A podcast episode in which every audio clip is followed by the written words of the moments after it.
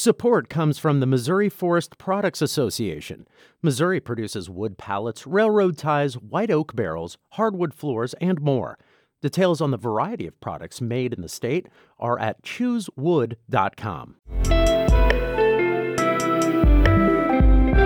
It's Tuesday, February eighth. This is The Gateway. I'm Wayne Pratt.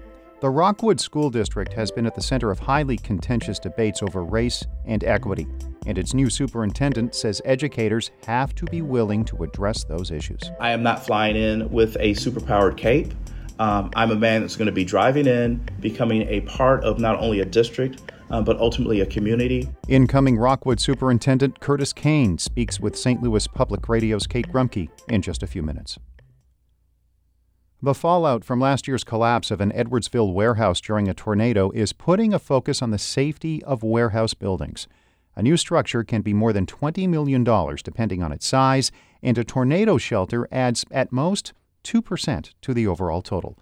Saint Louis Public Radio's Eric Schmid reports many Metro East warehouses don't have official storm shelters, despite their relatively low cost. The Amazon warehouse that collapsed in December didn't have a separate safe room designed for extreme weather, and that's the case for every other warehouse around it, according to officials from Edwardsville and Pontoon Beach. Jim Bell is the director of operations for the National Storm Shelter Association. He says a tornado shelter can be incorporated into the design of a normal room. And that one percent of the time that you really need it to be a shelter, it's built to withstand the two hundred fifty mile an hour winds and the one hundred mile an hour impacts that we test these things to. Bell says a shelter can cost from twenty thousand dollars to a few hundred thousand dollars, depending on how big it is.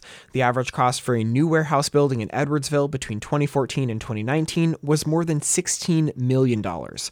I'm Eric Schmid, Saint Louis Public Radio. The Missouri Supreme Court is weighing the constitutionality of the state's Second Amendment Preservation Act. The law says local law enforcement could face fifty thousand dollars penalties if they enforce federal gun regulations. The state's high court heard arguments yesterday in a case brought by Saint Louis and Saint Louis and Jackson counties. Attorney for Saint Louis, Robert Durker, says it's not up to the General Assembly to declare laws invalid. Without separation of powers, uh, we do not have a constitutional structure that uh, emanated from the founders. We have the High Court of Parliament sitting across the street instead of the General Assembly. The state says the Supreme Court does not need to determine whether the law is constitutional at this time. The court will issue its decision at a later date. A supplemental budget bill is moving through the Missouri legislature, but a current version does not guarantee a fifteen dollars minimum wage for all state workers. As Saint Louis Public Radio's Sarah Kellogg reports, the proposal would create a two-tiered minimum wage system for Missouri employees. By a vote of twenty-two to eight, the House Budget Committee advanced the amended supplemental budget bill. Under Governor Mike Parsons' initial proposal, all state workers would receive a five point five percent cost of living adjustment. Additionally, the new baseline would have been fifteen dollars an hour. However, the amended bill changes this. Though all employees would still receive a five point five percent cost of living adjustment, the fifteen dollars an hour minimum wage would go to workers caring for people.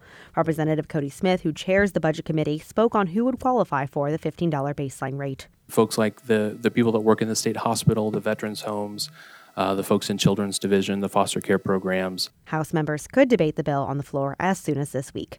In Jefferson City, I'm Sarah Kellogg, Saint Louis Public Radio. That supplemental budget bill also includes money to fully fund Medicaid for the rest of the fiscal year, but a proposed constitutional amendment that could defund Medicaid expansion is advancing to the full House.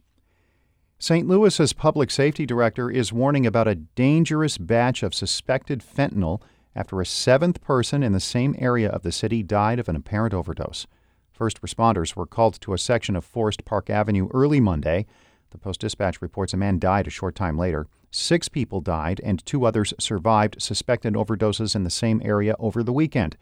Interim Public Safety Director Dan Isom says federal agents and police are trying to determine the origin of the drugs.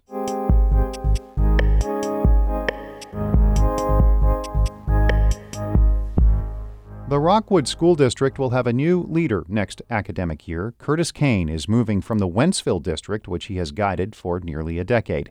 He was named Superintendent of the Year in Missouri and is a finalist for that honor nationally.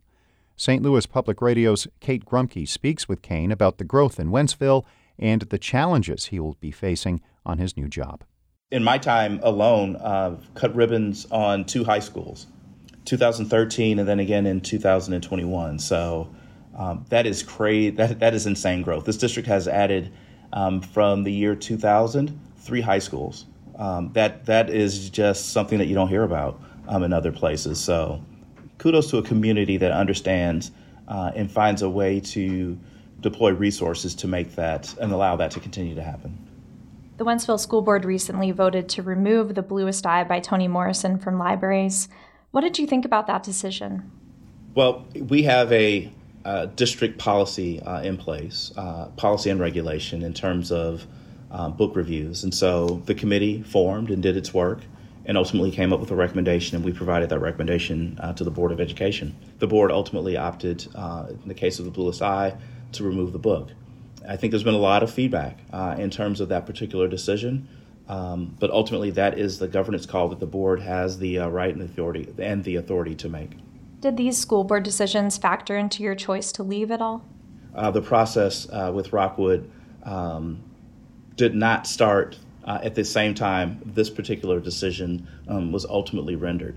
And I know that people read into or are attempting to read into certain things, and they're looking for tea leaves that uh, that provide alignment. That just isn't the case. Um, and I don't make any decision uh, of this significance uh, lightly, um, not by any stretch of the imagination. It may appear to be the case, but logistically speaking, that's just not that's just not true. The Rockwood School District has had very public tension over its pandemic response and also how the district teaches students about diversity, history, and racial inequality.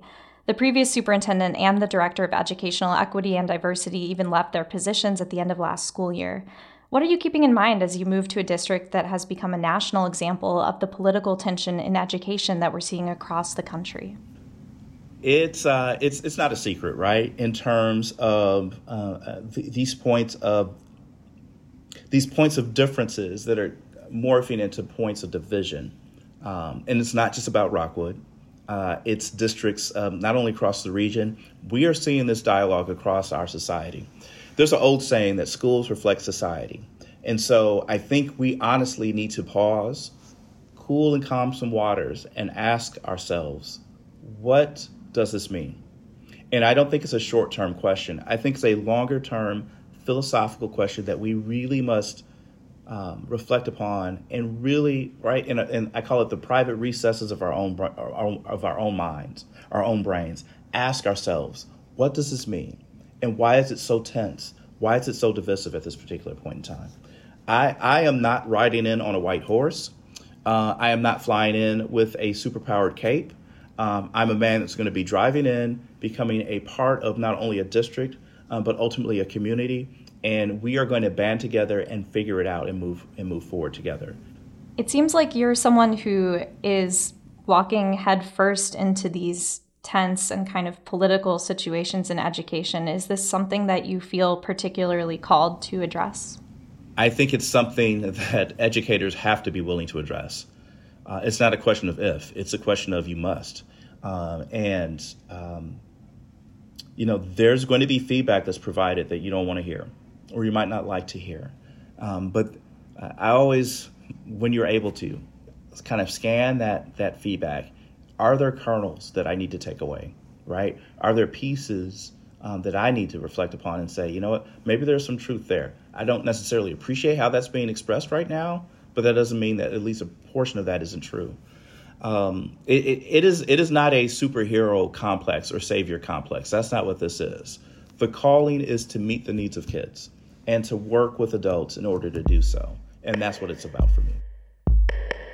That was incoming Rockwood School District Superintendent Curtis Cain speaking with Saint Louis Public Radio's Kate Grumke. Our Shayla Farzan edited that report. Shula Newman is the executive editor of Saint Louis Public Radio, a listener-supported service of the University of Missouri Saint Louis. Music by Ryan McNeely of Adult Fur. Before wrapping up, this is the final day at Saint Louis Public Radio for talk show producer Evie Hempel. She's been on the Saint Louis on the Air team for nearly four years and has been a massive asset. That's an understatement. She produced the segment that has generated the greatest number of web page views in the show's history. It was a conversation with internationally known lecturer, teacher, and diversity trainer Jane Elliott. I am so angry at the new kind of thing that we're teaching people with this white privileges business, which is based on race. I can do these things because of, I'm white because of my race. I can do these things because of my race. Well, since we're all members of the same race, then if somebody can do these things because of their race, then everybody can do them because we're all members of the same race. We've got to stop talking about race and start talking about human beings. You and I are members of the same race. Every person in Saint Louis is a member of the same race. There's only one race on the face of the earth. It's the human race. Just one example of the engaging stuff we've had on the air over the last few years, thanks to producer Evie Hempel. You can hear the full conversation from a twenty nineteen edition of Saint Louis on the Air at S T L P R dot org. We wish Evie the best in her next career chapter. I'm Wayne Pratt. This has been The Gateway. Support comes from Missouri Forest Products Association, committed to sustainable and sound conservation of the state's forests, which support more than forty-one thousand Missouri jobs, resulting in a ten billion dollars industry. Choose wood dot com.